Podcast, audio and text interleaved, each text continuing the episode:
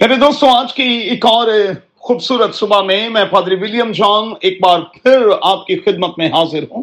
میرے ساتھ دیکھیں کرنتس کے مسیحیوں کے نام، مقدس پالوس کا دوسرا خط، اس کا تیسرا باب اور اس کی اٹھارہویں آیت۔ آج صبح کے لیے ہمارا مضمون ہوگا، ہے وہ پرسنل گول۔ آپ کا ذاتی ہدف، آپ کا ذاتی مقصد یا گول۔ جسمانی زندگی کے حوالے سے میرے اور آپ کے گولز کیا ہیں؟ روحانی زندگی کے حوالے سے میرے اور آپ کے گولز کیا ہیں؟ اور ہم اپنے گول سے کتنے دور ہیں؟ پہلے گرنتھیوں، تیرہویں باپ کی اٹھارہویں آیت کے مطابق ہمیں المسیح میں ڈھلنا ہے۔ اسے پورے طور پر اپنے اندر لینا ہے تاکہ وہ ہم میں دکھے، ہم میں دکھائی دے۔ جس طرح آئینے میں ہم خود کو دیکھتے ہیں، بڑا ضروری ہے کہ ہم خدا یسو المسیح کو اپنے اندر اس طور پر لے لیں کہ لوگ ہم میں خدا یسو المسیح کو دیکھ سکیں۔ ذرا یاد تو کیجیے گا، جب موسا خدا سے ملاقات کے بعد نیچے اترتا تھا، اس نے نقاب کیا ہوتا تھا۔ کیونکہ لوگوں نے اس سے کہا کہ ہم تیرے چہرے پر موجود نور کی تاب نہیں لا سکتے۔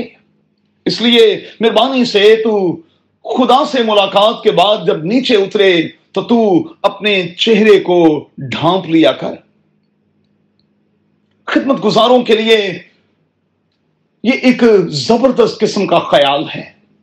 جب میں اور آپ کلام کی خدمت کو سر انجام دینے کے بعد آلٹر سے اترتے ہیں کیا لوگوں کو اس قسم کا تجربہ ہوتا ہے؟ کیا اس قسم کی گفتگو خدمت گزاروں سے آج بھی کی جاتی ہے؟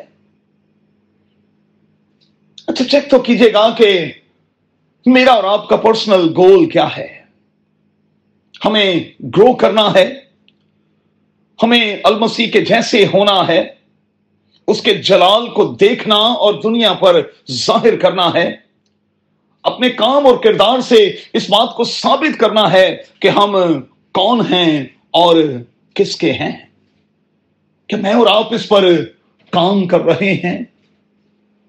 آج کی اس صبح میں مہربانی سے چیک کیجیے گا کہ خدا یسو المسیح میری اور آپ کی زندگی میں لوگوں کو دکھائی دیتا ہے۔ مہربانی سے چیک تو کیجیے گا۔ تو پھر آئیے۔